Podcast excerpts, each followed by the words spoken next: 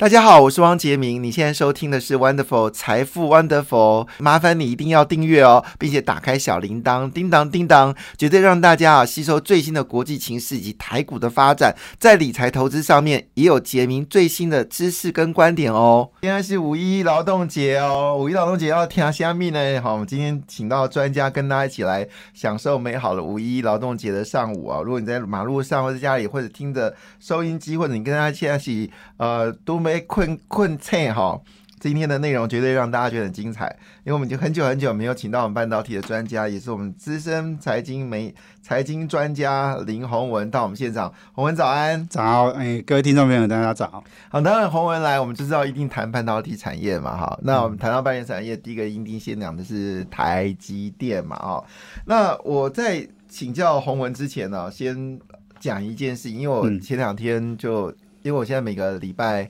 天都要写，就是一篇短文了哈。然后呢，就找题目啊，就看到陆行之哈，针对台积电的法说，他感到很失望。他说不是失望，他就感到就是说很疑惑。他说明明都知道你所有厂商回报给你的订单就剩两到三个月了，然后你还在那边调高价格，这到底是怎么回事啊？就是这是由陆行之他发表的看法。我们知道陆行之以前。都被这个张忠谋认为是最好的朋友，都会单独来问嘛。那另外一个是我忘记他名字，他是联发科的专家王子，王子哈，他也是他说现在听台积电的这个法说，对未来的准确度，以前张忠谋时代有百分之五十，现在大概只剩百分之二十。他说真的是很失望哈，他说都不知道台积电要给我们什么样的方向。我记得以前，呃，台积电曾经有一段时间业绩掉下来的时候，张忠谋就很坚定的跟大家报告说，高速运算是未来的主流，台积电在这部分绝对不会缺席，有大量的业绩会进来，还包括互联网。我忘记了什么时候，反正那时候台积电股票是修正的，他就给大家很坚实的看法。果不其然，好，从那时候台积电的股价就一路往上走高，然后走到六百八十八块钱，所以。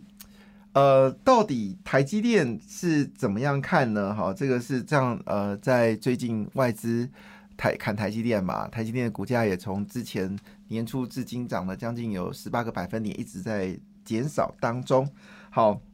那加上呃，就是我们说没有错啊，第一季的业绩好像比预期好，可是整个未来的趋势有给大家。明显的一个看法吗？虽然总体而言来说，下半年都是好，但是大家都知道这个讯息啦。呃，第二季库存修正，那大家也知道这讯息啦。那到底哪些产业有机会？其实，呃，这一次也没有听到非常详细的一个看法。你你先从这个台积电，呃，下修全年财测来谈起。嗯，好。哎，我你刚刚讲的是一个是陆行之，一个是陈振华啊。陈振华是以前联发科王子的这个号称这样。对。那我我我想哦，这个台积电的第一季的法说哈，其实在法说之前哈，哎，我我我那时候去了解产业哈，其实产业的状况其实是不好的。对。哦，就是说那个大家觉得说，原来是预期说二季、第二季会这个到谷底嘛，哈，第三季会可以有比较。嗯，应该说有复苏了哈，但是现在看起来，很多人觉得第三季可能还是诶旺季，可能不会那么旺。好，那那这个呃复苏的这个效果会递延一下哈。但我我在台积的法说之前，其实我就有这种感觉哈。那那事实上那时候因为也问了一些设计公司，也问了一些设备厂商哈。那事实上你看那时候的新闻也都不太好嘛，哦，就是什么不管是。诶，这个呃，这个接单不好，哈，产能利用率不高。那另外，呃，这个还说他跟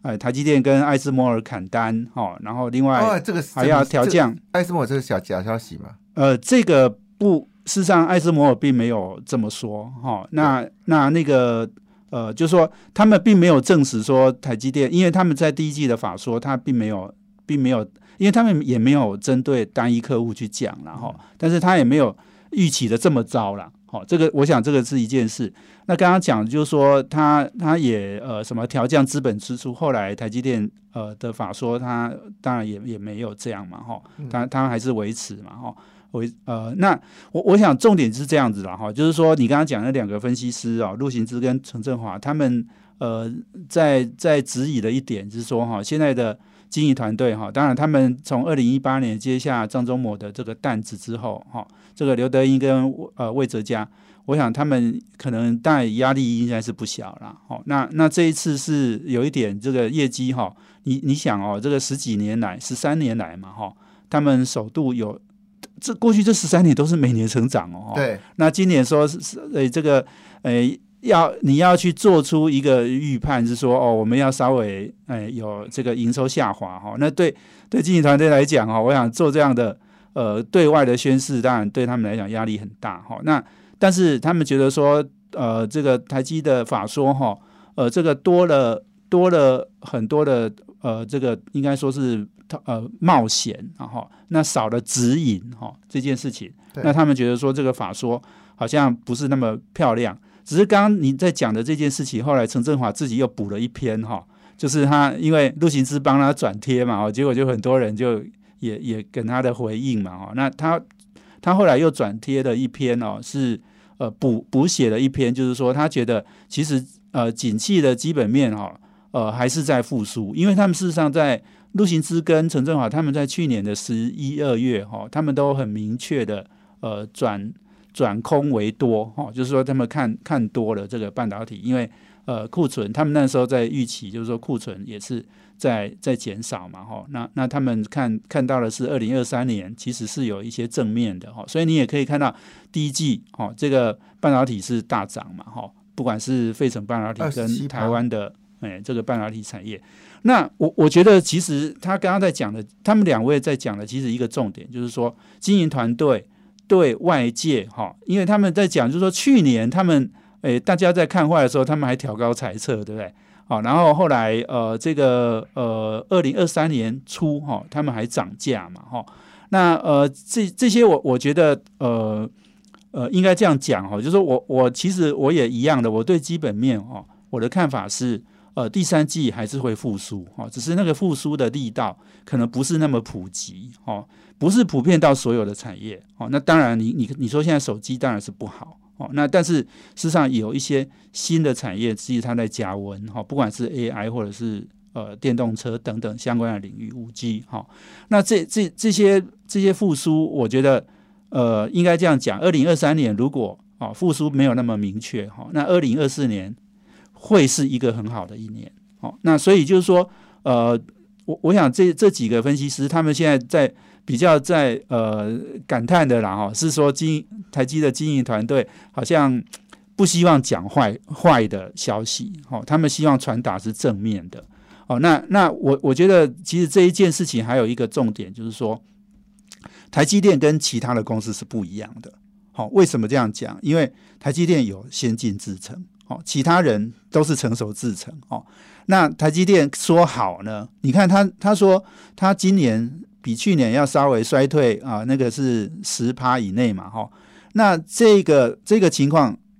当然只有台积电可以这样，好，其他公司是很难的啦，哈。那为什么？因为台积电有三纳米，下半年有三纳米，它要它要哦，这个呃，这个苹果也下了不少的单，哈。那呃，这个这个三纳米是别的都没有的，哈。不只是三星没有哈，那个 Intel 没有哈，那个呃联电那个更不用讲了哈，就是只有台积电有哦。那那台积电要去补它那个呃这个成熟制程，或者是甚至七纳米也也在产能利用率也在下滑嘛哈，所以台积电它真正它的能够衰退这么少哈，在这么景气这么不好的情况，它还能够这样哈，是因为它的三纳米是别人都没有，它有的。好，那这个苹果当然。呃，现在我们说，呃，我们看到好像，呃，大部分的 Android 平台都在修正，哈，那只有苹果好像，呃，它的这个呃出货，哈，看着看起来还好一点，哈，我们看到库克跑到印度去，哈，开了两个新的店，哈，那我我所以我的看法是，刚刚讲的就是说，其实的确大环境的消息是不好的，但是台积电却一枝独秀，哈，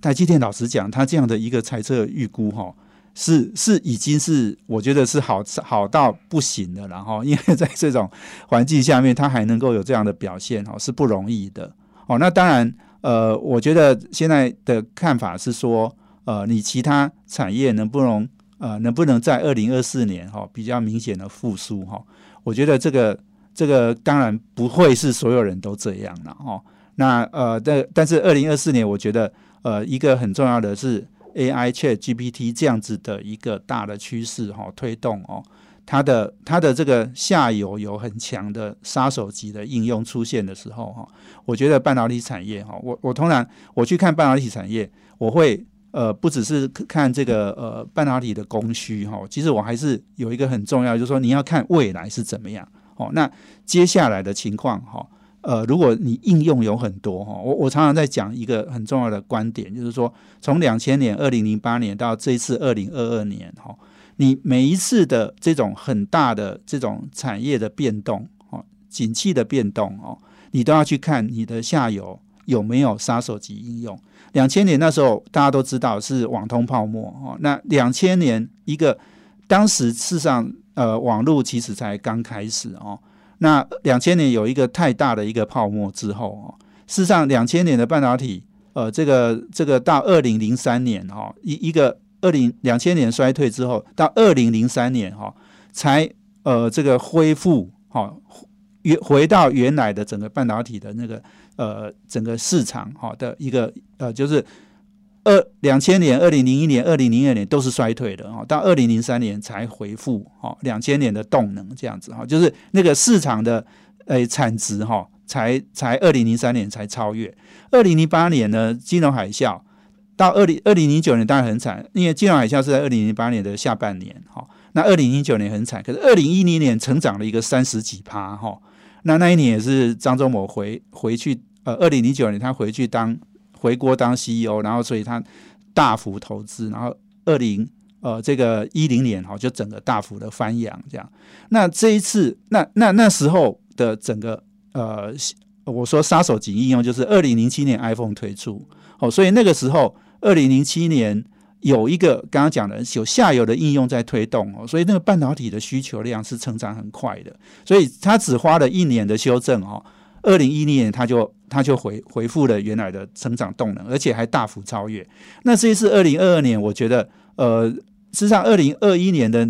的最的那个十一月、十二月，其实景气就已经开始。再出现啊，这个下滑，然后那个很多股股票也都在修正哈，所以二零二二年是一个很不好的一年啊哈，大家都都这个修正很多哈。那二零二三年，我觉得再稍微停顿一下，二零二四年会是一个大的成长，这个情况会跟二两千年的那时候网通啊，呃，对不起，二零零八年的那时候的那个金融海啸是非常类似的。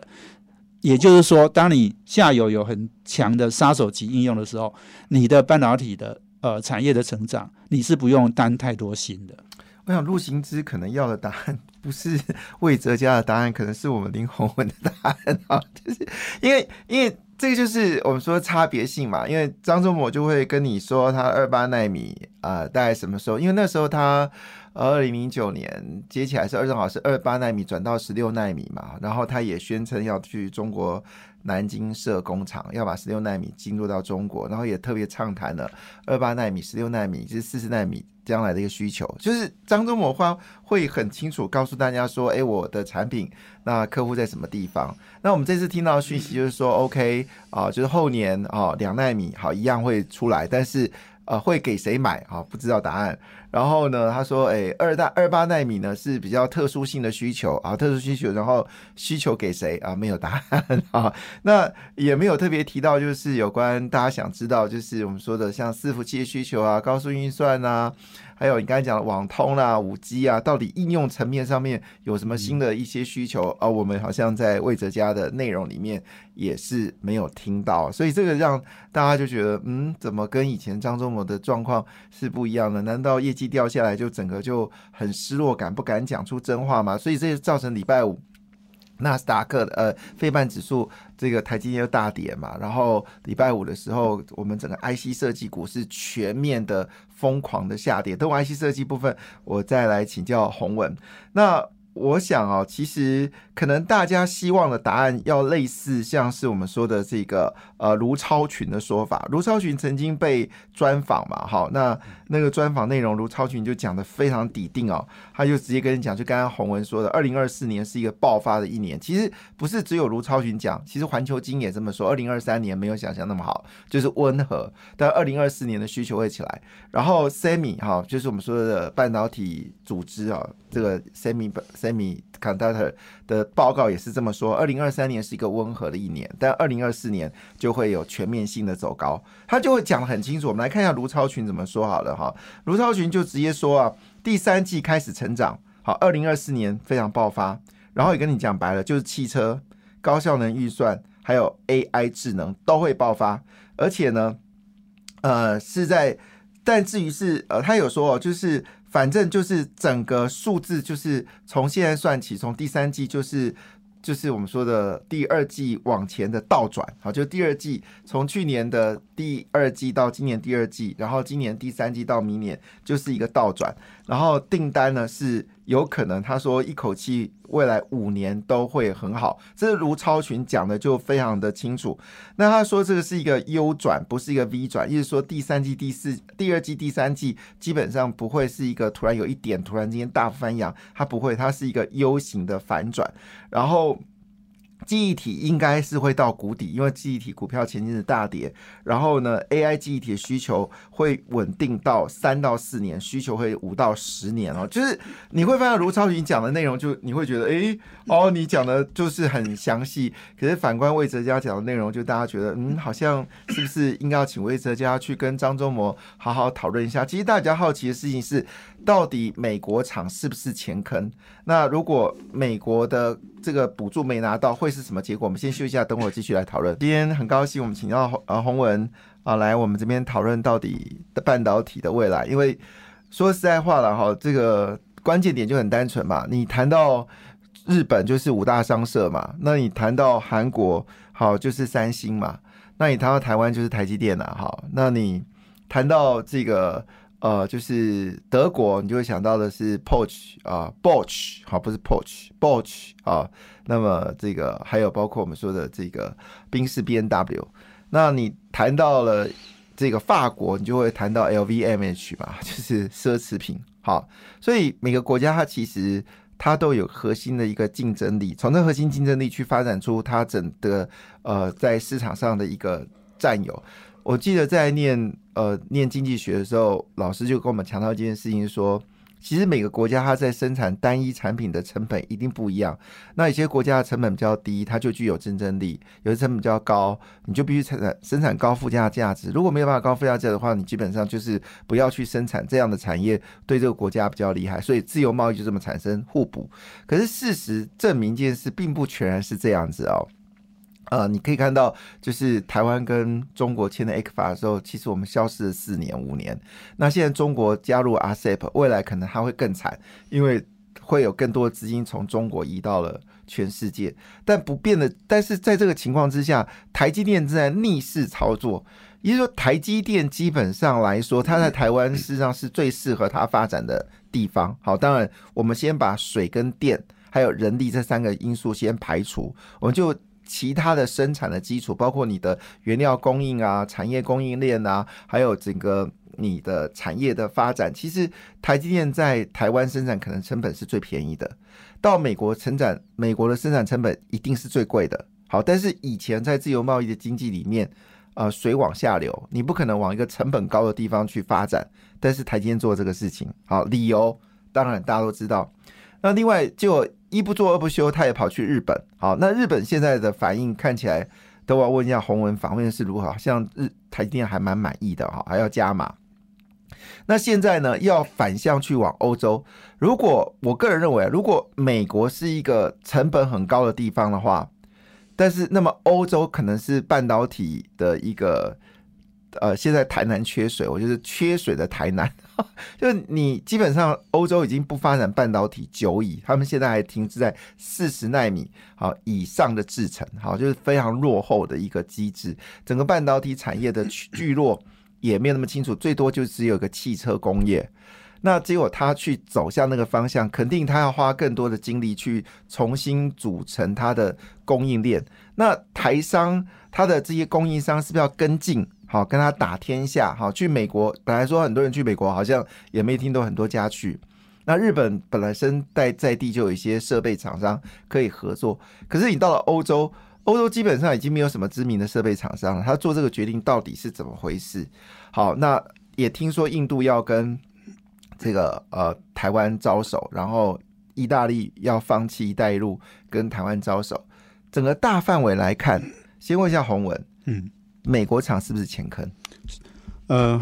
我觉得美国厂会是一个大压力，好，那会不会是前坑？哈，这个这个哈就要台积电的这些经营团队哈想办法去解决了，因为现在看起来就是要投了嘛，哈，要投了也要量产了，哈，那当然这个时间点会会会不会延后？哈，因为因为事实上刚刚讲美国跟日本哦。美国的投资案其实是复杂很多啦，因为美国这个国家哈更霸嘛哈，霸权嘛哈，所以他要求很多啊。这个呃，第一个他补贴给你多少，现在还不确定。好，那第二个他给你很多的限制条件，不只是你不能去，就是嫁妆都没讲清楚的时候就已经出去嫁给人家了啦。对，然后现在在瞧嫁妆了。是，对，那你中国的中国的这个聘金啦，聘金还没有谈拢啦，是就把女儿嫁出去了啦。对，他现在回头来问聘金要多少？但但是现在就是说，你你你不能，你不能没有孩子还没生出来，因为你还你不能悔婚呐哈。但但是你可以怎样？你可以延后延后你的这刚刚讲小孩子是晚一点生呐。是。那我我我想是这样子啦，就是说呃，刚刚讲就是美国。打个岔，我打个岔，我我其实尽量不打岔。其实压力在拜登，因为拜登明年要选举，如果台积电没有按照按照行程量产。其实对拜登来说，他这样一定会被遭受严重的攻击。对，所以，我我想他们有他们的政治压力嘛，哈。那台积电当然也有台积电的策略了，哈。就是说，啊，我我我先从一个呃，前一阵子那个张忠谋先生跟那个晶片战争的作者哈，他的对谈，他其实讲到一件事情，大家都没有，大家好像都很惊讶了，哈。就是说，张忠谋说他同意美国延缓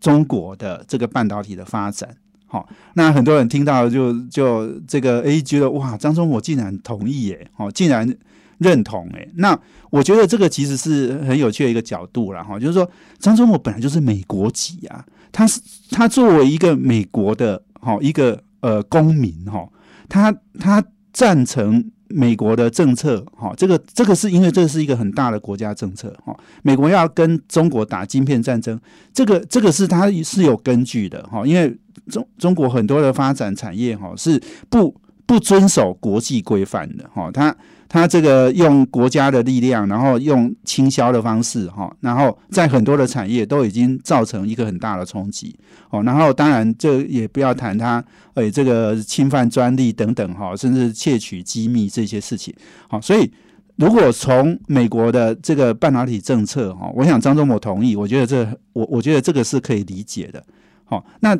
但是呢，张忠谋却。也老实讲，他也其实有半个台湾人的身份哈，所以他事实上，事实上张忠谋从一开始就一直反对美国的这种恢复半导体制造的这些政策哈，包括把台积电拉去美国哈做投资，事实上他从头到尾都是反对了。虽然他也去出席了那个那个什么移机典礼哈，但是事实上他他即使到那个时候，他讲的还是觉得。他他要美国政府哈好好去思考一下你的策略到底对不对哦？那他其实事实上那个呃佩洛西来台湾的时候，他当面跟他讲说，你们美国美国人用这样的政策是太天真了哈。所以，我我觉得张忠谋其实他的他的主张其实是非常一贯的哈。他认同美国打中国，但是他不认同美国要重新恢复制造哦这件事情。好，那从我们，所以我们从刚刚这样子讲下来，就是说哈，呃，其事实上你。因为你的生产成本太高了，所以你你如果政府不补贴哈，事实上这样的一个产业是不可能，根本是不可能在那个那个地方哈去生根的。好，那现在刚刚讲的去日本为什么会比较顺畅？日本给你补贴了将近一半啊，四成多啊。那那而且接下来他他会不会继续投资？我想日本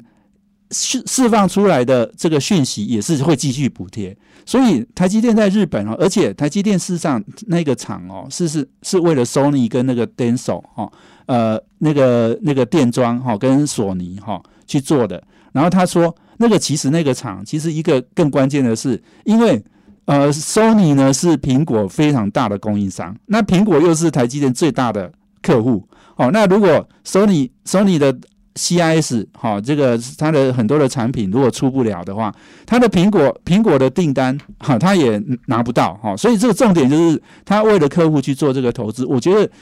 台积电的日本其实是没有太大问题，而且就是说日本人的工作态度哦，虽然他们比较没有弹性了哈，但日本人的工作态度比较接近台湾，当然不不不可能像台湾这样哦，半夜一点两点去给你修机台了哈。但是呃，这个但是日本显然是比美国人哈诶更勤奋一点，而且还有一个很重要哦，台积电在日本哈，他们在那个熊本哈，他们开出来大学的大学的那个。呃呃，学生哈，就是毕业的学生的薪资哈，他给他二十八万日元，可是呢，熊本当地哈是十九万日元平均呐哈，所以日本人那时候看到台积电的这种薪资哈，吓了一跳，说：“哎，你们台积电怎么可以用高薪来挖角我们的人？”结果台积电跟他们说：“哈，没有没有没有没有，他们的薪资哈，这个二十八万日元哦，只有台湾的七成而已。”结果所有日本人都昏倒，就说：“原来哈，台湾的。”的科技业哈，尤其是像台积电，他们的薪资已经大幅超越了日本的半导体产业了。所以这个意思就是说，日本的呃这个呃它的它的这个薪资水准哈，它的这个成本显然也没有美国的高哈。我其实我后来去查哈，美国的那个呃个人的人均所得哈，已经七万多块八万了哈，日本只有不到四万哦，三万九三万八这样子哈。我讲的是美金哈，那台湾在二零二一年已经三万三、三万四了，好，所以也也就是说，台积呃台湾的这种人均所得，其实慢慢在追上日本哦。好，我们我们说台湾其实也也追上韩国了，可以超越韩国了哈。那所以那这个半导体又是台湾人均所得最高的一个产业嘛哈，所以我我的重点就是说。你你现在去台积电去投资很多地方哈，我觉得美国一定是压力很大的哈。那日本日本看起来政府有补贴，然后他们的成本又不那么高哈，其实这个可能性成功率是是大的。那刚刚讲欧洲哈，欧洲事实上他们一直都还没有宣布啦哈。欧洲东西我那么在问哦，我对还没有正式宣布。我插一个我插一个很有趣的话题哈，嗯，那个美国他这次晶片法案给。多少钱？四呃，大概五呃四五十三个 billion 嘛，哈，大概五百三十亿美金嘛，哈，差不多这个数字。那日本是多少钱？日本是四点五个 billion，就是四十五亿美金。然后如果你用计算机敲一下，四十五亿美金呢，大概折合台币就是一千四百五十亿新台币。而这个金额呢，基本上就是全部给台积电的钱。也就是说呢，有一个有趣的现象，说日本它也推晶片法案。就日本推的晶片法案的总金额，就是台积电拿的钱，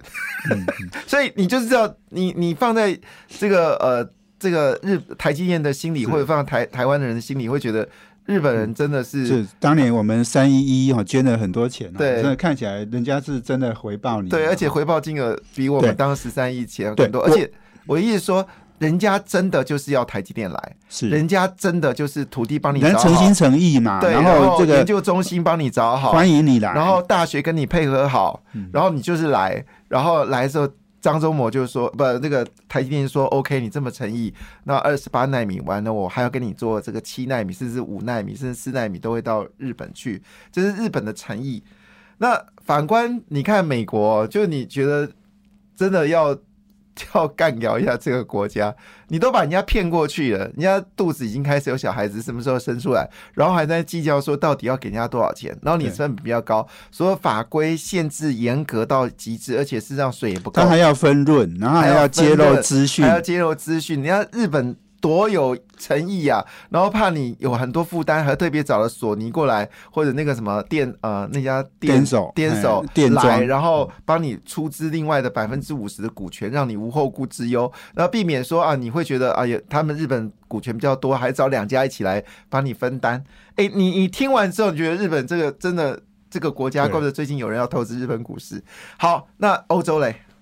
欧洲，我想现在我我说他这个台积电一直没有宣布嘛，哈，虽然他们他们评估啊，然后下游的厂商啊都都都去看，但是事实上他们有讲是，我我相信也是一样在瞧这个投资的条件。对，哦，那这个这个，我想对台积电来讲哈，而且现在就是说景气又又有稍微有一点点哈，这个没有那么好哦，大家看起来这个呃投资的速度脚步其实是可以稍微放缓一点啊。好，那。那我我，但是我觉得就是说，台积电会不会去欧洲投资哈？这件事情，我觉得我还是我觉得是哎五十五十啦哈，因为这个不不一定会去的哈，因为因为事实上，台积电当然不要把这个呃很多的这个产能分散在各地哈，其实对他来讲。还是在管理上面，哦，或者是在这个我们说财务面上面，都会是比较好嘛，哈。刚刚讲，台台湾当然台湾的情况是，它事实上它也不能在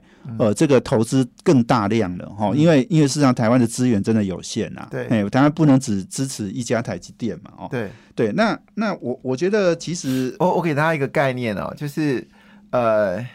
二奈宝山二奈米一厂的电量等于。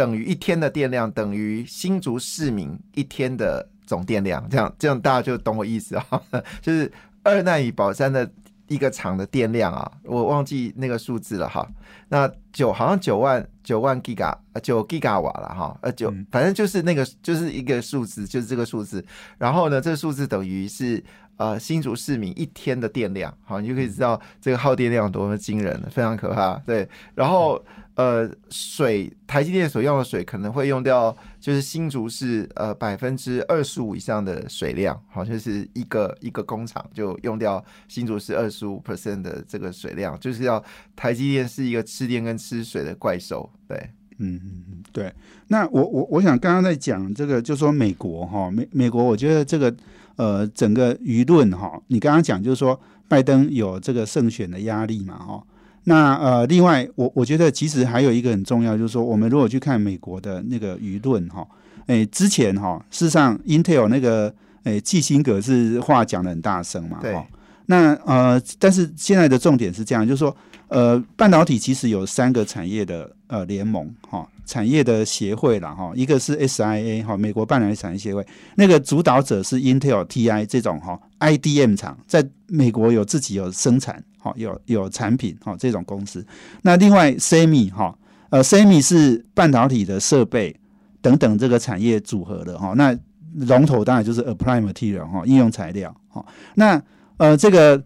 SIA 的主张当然都是，哎，美国呢要被奖励本土公司哈，那一定要呃，如果台积电要来呢，也一定要把他们找来哈，就是美国要自己做自己的制造哈。那那刚刚讲 Semi 呢是。以设呃以这个设备为主，那他们他们对美国的政策的主张是什么？是美国不要打中国啊，让我们去销我们的设备能够卖到中国去啊，这个很重要嘛，哈。所以他们事实上他们会会在我我说有三个呃这个半导体产业协会哈。的主张是都不太一样的。那第三个其实就是 GSA 哈，就是全球半导体产业协会。那这个产业协会呢，主要的组成都是没有晶圆厂的 IC 设计公司哈，辉达、高通、呃这个超维哈等等，还有包括台积电哈，台积电事实上也在这个联盟里面。那这是那这个联盟呢，重点是什么？是哎，你你如果要吸引人家来，你就要给人家补贴啊。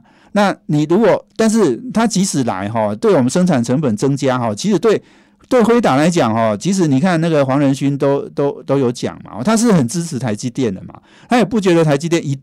他觉得台积电来美国投资很好啦，但是他觉得他的他的主张当然是很很敦促美国政府一定要补贴台积电，哦，因为那个成本太高了，他们都知道的，哦，所以美国也这么多年哈制造一直在下滑，这个都是这都是有原因的嘛。好，那我我刚才在讲，就是说，三个美国是一个民主的社会，他们有不同的拉比的声音。好，所以你刚刚讲说拜登哈，他拜登一定要面对来自这三个不同的好这个呃这个声音嘛哈。那我我你想哦，就是说呃现在看起来就是说美国打中国这件事情已经不用质疑了啦。好，这个 Semi 呢刚刚讲的那个设备厂呢，其实声音也弱了，因为他们知道美国政府就是要要这样干的，而且这一干就是五年十年了哈。他们那，但是他们大大家所有人呢，都去想怎么样把这件事情，哎，这个严重的程度哈，把它降低。所以你看哦，那个呃，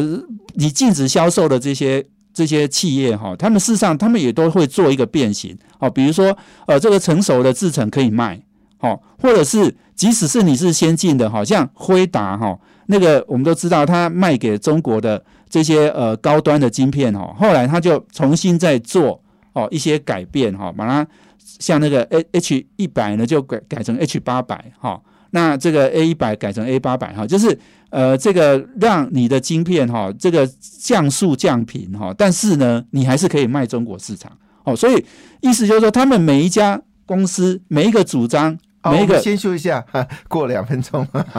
好，先休一下。今天访问的是洪文。我们刚刚谈到，就是其实美国本身有一些利益的纠葛。刚刚有特别提到，就是呃设备的，还有包括这个半导体的，还有包括就是以 IC 设计有晶圆厂为主的这三大机构，其实本身都在跟拜登做拉比。所以拜登当然要回应这些人的说法，比如说像是呃我们说英特尔，它的可能财报就比较透明一点点，所以这个拜登就要用。英特尔的方式来要求，像是三星跟台积电要做同样的事情。那这个这个就很好奇了，台积电说，但怎么会把客户交出来的？这个因为英特尔基本上没什么客户，所以他交出来就是英特尔，就是英特尔。对，好，顶多今天交一个加一个联发科。好，但是你要三星跟台积电来交，特别台积电怎么交出来？所以就很大的问题。好，那所以换个角度来说，他们在补贴的时候真的是非常的龟毛，然后讲的很好听，但是很龟毛，这是美国人个性啊。但是欧洲呢？欧洲的状况，这个我想台积电有了这个经验了，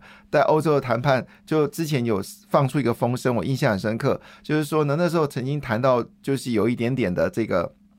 好像停滞。然后台积电就说：“OK，无限延期这个德国的投资、欧洲的投资，可能到二零二五年之后再说。”结果马上欧洲就说他就派了代表来嘛，那他们是德尔斯登的代表来到台湾，就是积极游说这个台积电赶快，因为呢他们也担心未来在电动车的领域里面晶片的需求会大幅增加。那我我先来谈这件事情啊，真的。我们讲各自有需求嘛，美国的需求当然是在高速运算的晶片的需求，那么在欧洲的需求很明显的就是在汽车晶片的需求，对不对？好，是。那日本的需求很明显是在他们的游戏软体啦、游戏机啦，还有这个车子的需求。那日本其实真的看起来没有必要到就二八纳米就足够了，它没有必要到五纳米跟七纳米，为什么要进行五到七纳米？那欧洲真的看到什么事情？真的，那欧洲也有英飞凌啊，也有易发半导体啊，他们也都有四十纳米的制程来做汽车晶片，而汽车晶片我们都需求知道，其实没有必要到二八纳米啊。整个中观全局，你看到什么事情？是我我想现在当然你你可以讲哈，就是说日本、德国他们没有高呃这个应该说先进制程的需求了哈，但是他们有。本地供应的需求哦，那这个这个本地供应哈，我我想刚刚在讲，就是说日本哈，日本为什么愿意哦砸这么多钱哦，也把它的这个补贴都给台积电，让台积电去做哦，是因为呃这个很重要，就是台积电帮 Sony 哈或电装哦这这个做的这个厂哈，事实上它不只是 CIS 而已哈，它事实上还有很多都是跟汽车零件有关的哈。那大家都知道哈，日本。刚刚讲的嘛，Toyota 嘛，哈，日本是汽车这个工业哈，是对他来讲是一个非常重要的产业。哈，那这个产业事实上他们在呃这个呃 Covid nineteen 这个这个阶段这三年哈，他们其实是有一点受到很大的压力哈，因为事实上他们因为晶片的关系，其实日本车哈呃这个这个销售是比较弱的。而且还有他们在电动车事实上布局也是慢的哈。现在我们只听到 Tesla，只只听到比亚迪哈。诶，日本的呃这个电动车哈，你会看见它发展的速度真的是落后了。所以日本其实是要急起直追的哈。它不是只有半导半导体是它产业的，我们说产业的工业之母哈。那你你在你在这个工业之母之外呢，你建立了。事实上，半导体在这个日本哈，除了制造不好，它其实它的设备、它的材料哦，它的很多的这个供应的体系其实都是很强的。所以它事实上它缺半导体制造这一块哈，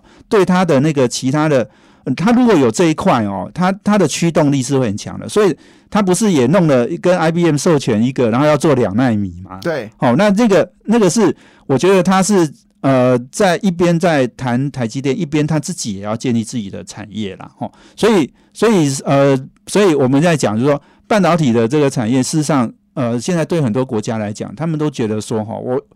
不是只有中国不不想被人家掐脖子啊，所有的国家都不想被人家掐脖子。哦，那所以那刚刚讲欧洲哈，欧洲事实上他们在不止在汽车哈，汽车当然是它非常重要一块。他们在工业哈领域哈，事实上他们也很强的哦哦。那那另外，在我想在不管是物联网或者是很多的这种呃这种比较，我我想他们在我们说 HPC 哈这种高速运算这个哈，他们可能没有那么强哦。可是他在这种我们说那个呃呃混合讯号这个领域哈。analog 这个讯号呃领域里面哈，类比的讯号里面，他们其实也是很强的。所以呃，他当然不需要非常先进的。不过我我我的想法是说，很很简单哈。欧欧盟、德国哦，他们当然也要想的，就是说，现在现在有一个问题是什么？像 Intel 啦，还有那个呃那个革新呐，他们都。他们都有在欧洲有一些投资计划，可是问题是，他们看到 Intel 财报这么差，然后革新呢，事实上技术也落后。他们事实上他们很清楚的，就是说他们找的对象哈，不是一流的，不是 Tier One 的的这种供应商哈。诶，老实说，这些公司宣称要投资，可是后来如果没投资呢？所以对对他们很多的。呃，这个政府人士来，他做事情也要做扎实一点呐。那台积刚刚讲了，台积电的那个财报哈，已经好到不得了的好了。三星你看它衰退多少哈？Intel 是在亏损。三星，所以在我们在二零一八年的时候，三星的业绩大概是四十六兆韩元，那时候的台积电大概差不多是三十不到。然后现在台积电已经做到了，就是差不多四十八兆的韩元，但是。呃，三星跌到只剩二十四兆的韩元，知道这个小涨对，所以很可怕。所以这个很明显啊，就是大家都看啊，大家都会看啊，哈。那呃，所以我我我觉得这个欧欧洲的情况呢，它很紧张，但是台积电不紧张哦。台积电，因为我想欧盟对我们的压力哈还是比较小啦。哦，那那个美国哈，这个美国可以主主导主宰很多人的命运哈。我想美，而且。事实上很简单呐，因为台积电的六成的客户都在美国啊。好，那这个美美国是它很重要的。事实上，台积电一九八七年成立到现在，它事实上它从一开始都很明确的，好把美国当做是主要的市场，即使到现在还是。哦，那台积电。呃，这个，所以刚刚我们在讲哦，台湾的有一些 IC 设计公司，哎，忘记不忘哦，其实这个对台积电的影响不大啦，因为台积电的主要客户都在美国。对，哦，那所以事实上，刚刚讲的日本啦、欧盟啦、哈，那个中国啦，事实上他们的比例哦，都低于十 percent。嗯，所以就说。那台湾市场也低于十 percent，好，所以我我想就是说，他把美国客户照顾好，他事实上他就可他就可以长期维持成长，而且就是说这个行业呢，诶，我觉得呃呃，事实上呃，台积电事实上现在当然三星还是在追着它啦，哦，但是你如果看我我觉得就是说这在地缘政治哈，我们看起来就是压力很大，哦，就是大家都很关心台积电的美国哈，但是我我觉得刚刚讲的就是说，他现在跟美国哈去。去协商哈，条件如果太差哈，他就孩子晚一点生嘛哈，不要二零二四年就量产嘛，给你搞到二零二五年，因为事实上它大部分的成本是在。进机台的时候，对，好进那些机台是它设备，而且那个折旧摊体会最大的时候，对，盖盖盖盖工厂哈，这个壳壳把它盖起来哈，对，这个这个花的钱不多啦。那台积电那个四百亿美金的那个美国的投资案，事实上大部分都在那个设备，而且就是说是在量产之后，所以我我我的重点就是说，台积电不见得没有谈判的筹码。好，那那美国政府。你既然要我去了哈，你不给我好一点的呃这个好一点的这个对待哈，那我也可以哈。哎，你你说哎这个老公对老婆不好哦，老婆就给你哎不不不洗碗哈，不不洗哎不洗碗不煮饭哈等等。我我觉得这些事情他还是能够呃这个做一点点哦，这个这个。呃，就是局势的掌控的，没有没有完全是被宰制的一个部一个部分这样。好，那我们把整个制造讲完。当然，其实大家还在心的在意的还是像是联友啊、瑞意啊、联发科啊，我们台湾在全球进入到前十大的 IC 设计公司啊，当然还有更多更多的小型的 IC 设计公司也在往前爬嘛，哈。那我们知道带两大族群，一个族群就是去年底到今年初非常火热的 IP 股啊，比如说像世星啊，像创意啊，还有像是信华，然后具有。还有这个 M 三十一啊，这个在去年到去年十月反弹到今年的三月的时候，其实这些股价像你看，创意从五百块涨到超过一千块，世新也差不多从五百三涨到一千三，对。那具有从这个四十块不到八十涨到这个两百四十五，好，就是一个是 I P 股哈。那最近这些股票呢，还有当然还有包括金星科，好，但是最近股票呢，其实在呃。四月的上旬、中下旬的时候被杀的非常严重，怎么来看这个趋势是第一点。第二点当然就是我们知道，包括联勇，联勇这次配息的率有很高，它利利息率有超过六个，呃，几乎不接近八个百分点。那这个联发科是几乎是配了七，呃，将近一个股本嘛，哈。呃，不，七个股本，七个股本哈，对，非常可怕。所以它现在已经超过十 percent 的那个，对，已经十 percent 股息了。那我曾经问过一些分析师说，其实股息配越多，它填息难度越高。好，不论怎么样来，但是大家还是很担心说，现在假设呃，有些人是已经套牢的，好，这是一回事。然后有人想要进场去买 IC 设计跟 IP 股，你怎么来看？因为联发科真的是大家的说法都不一致。是好，你刚刚讲第一个 IP 哈，我觉得 IP 有有呃两个观察的重点然后第一个当然就是说哈，呃，在呃这个我们说在景气的这种波动的情况下面哈，那那个 IP 其实他们也是相当敏感的然后，所以就是说如果呃大家呃不是那么呃这个看好第三季的哈，或者说复苏的那个速度不会这么快哈，那我想 IP 产业呢，呃基本上它。不会说完全不受到呃影响了，哦，那尤其股价呃涨到这里来，我觉得是它是要停看停一下，哈。那呃第二个，我觉得另外一个重点是很有趣哦，就是说我们刚刚讲，就是说因为美国打中国，哈，这个其实影响整个产业，哈，很大，哦，那呃事实上呃，所以我我了解哈，我我事实上我这次也都花一点时间在访问这些公司哈，那他们会会发现就是说，哎，其实中国的整个的哎那个。呃呃，这个 NRE 哈，就是他们那个设计的那个委托案哈，事实上是明显在降低。但是呢，哎，美国这一方面的这个 NRE 大幅的增加哈，也就是哎，东方不亮就西方亮了哈。那这个美美国的现委委托的订单真的非常多。那那主要当然就是说，美国刚刚在讲，我们说，哎，他们的这个晶片法案哈，它其实不除了除了补贴哦，这个台积电。哦，或者是三星、哈 Intel 之外，事实上他们也有投入很多在呃这些 IC 设计领域。好，那这些这些设计的案子越开越多哈，他们要用到的 NRE 就会越多哈。那所以这个台湾事实上，我们说四星啊，哈，那创意事实上也也都有哦，就是说他们接到的订单非常的多。哦，那所以所以这个看起来就是说我刚刚讲哈，虽然景气有一点点呃波动哈，但是对这些公司来讲，长远来看哈。诶，尤其是二零二四年如果爆发的那一年哈，那我相信他们也一样是不会寂寞的啦。他们的他们的股价涨幅有时候都远远会超越台积电这种公司。对，合理啊，就是像我们常说，你去投资台积电，不如投资台积电的子公司是创意。那你投资红海，你不如投资红海的子公司一样道理。对，就是